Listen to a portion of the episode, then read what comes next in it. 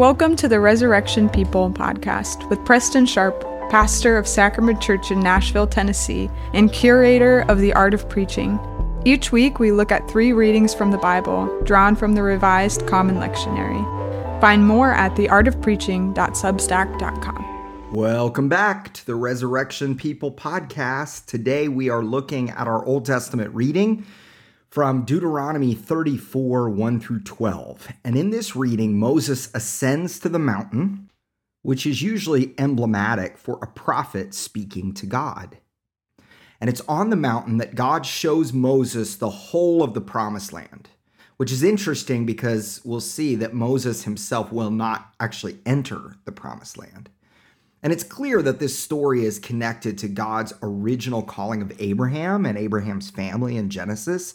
Remember, he promised them a land. This is the land that was promised to Abraham, Isaac, and Jacob. And God has let Moses see it, even though Moses will not enter the land.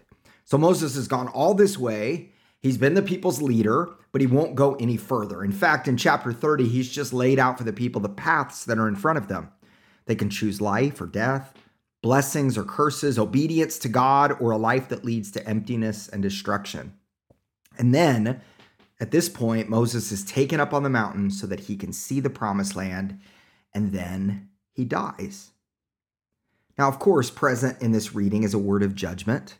We see elsewhere that because of the incident at Meribah, where Moses struck the rock rather than trusting God to do what God told him to do, which was speaking to the rock, Moses will not lead the people into the promised land. But the focus here doesn't seem to be on judgment. The emphasis just sim- simply seems to be the, the mortality of Moses, that his tasks are now completed and it's time for Israel to have new leadership. If anything, this is God giving Moses a great gift, showing him his faithfulness. What God promised to Moses and to Abraham, Isaac, and Jacob before him has now come to pass. It says that Moses is buried in the valley. So the narrative doesn't imagine Moses like ascending or dying in any special place. He's buried down below, just like everyone else is. Still, there is some mystery surrounding Moses' death. No one knows exactly where he was buried. And an even more mysterious question who wrote this whole thing? uh, Hebrew commentators imagine that it could have been Joshua Others imagine that God himself dictated to Moses and Moses is writing this through tears. Still, the use of until this day, so it says that that um, there's not been a prophet like Moses even up until this day, and no one knows where he's buried up until this day. This takes the story from its original setting to a setting of its hearers, which would have been many generations later. The narrative says that Moses was 120 years old when he died. Now, this is kind of a typological number, and it represents the extreme limit of human life. So, Moses' life is divided into three sections of 40 years 40 years in Egypt, 40 years in Midian until his return to Egypt, and 40 years as the leader of Israel in the wilderness.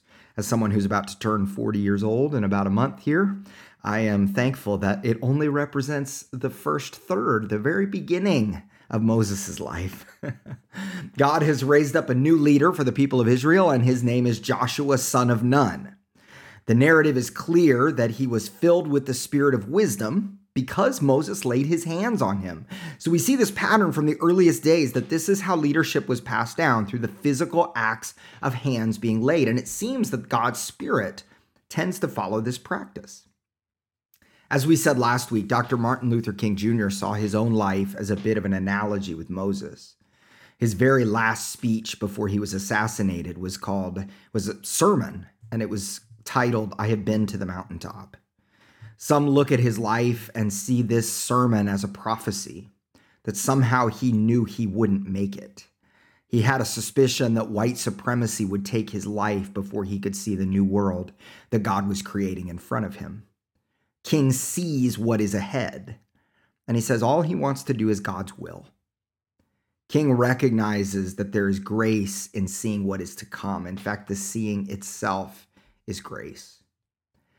Now, I don't know about you, but when I used to hear this story in Sunday school growing up, I used to just think, what a heartbreaking thing this must have been for Moses. that he made it all the way to the edge of the promised land but didn't make it in. But Moses is an old man. He's completed his journey.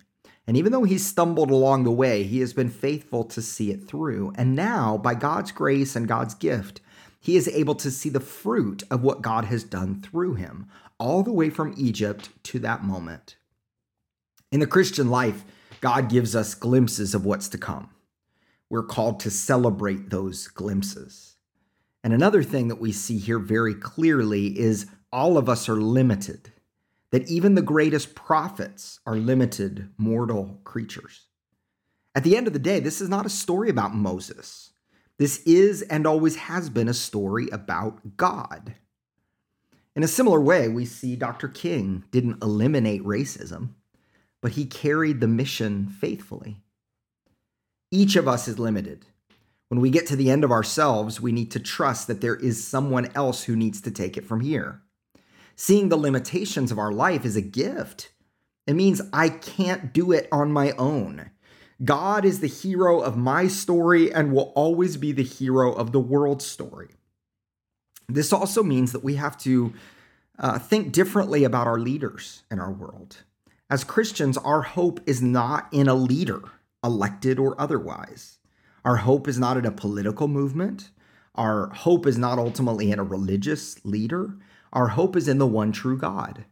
Because all empires end all political movements fade out.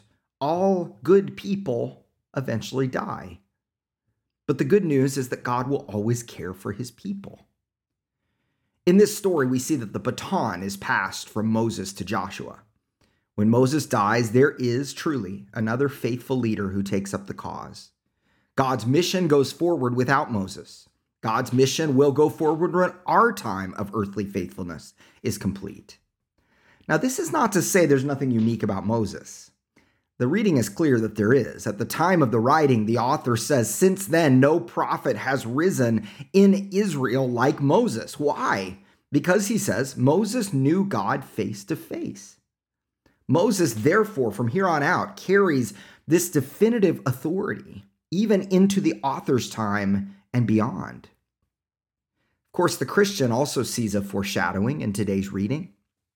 The new leader's name is Joshua or Yeshua. This is really the same word as the name Jesus. Perhaps one theme one of this reading is the necessity of endings. Like Moses, each of our lives will one day come to an end, yet God is not dependent on our ability to keep things going. God is always faithful and will be faithful from generation to generation, and he has shown his faithfulness ultimately in Jesus. With each passing generation, I think there's always natural concern among Christians for the kids. will the faith pass on? Will we pass the faith on faithfully? There's always some collective hand wringing. There's polls about how many people have left the church and the changes culturally that are going on. And I'm not trying to downplay that. But we ask, will the church survive the next generation? What happens if the kids go off track? And each generation must remember afresh that the healing and restoration of the world does not depend on our leadership or even on our ability to lay a strong foundation. Anything good we've ever been able to do is participation in God's story by grace. We are dependent on God's faithfulness, not on our own faithfulness. No matter how much good we do in this life, we are still only faithful stewards of this story where God is the main character. Where our humanity is limited, when we are flawed, when we come to the end of ourselves, we trust in the one who will take us the rest of the way. Thanks for listening to the Resurrection People podcast. Subscribe, rate, and review to help us get the word out. You can hear full sermons at sacramentchurch.com and find out more at theartofpreaching.substack.com.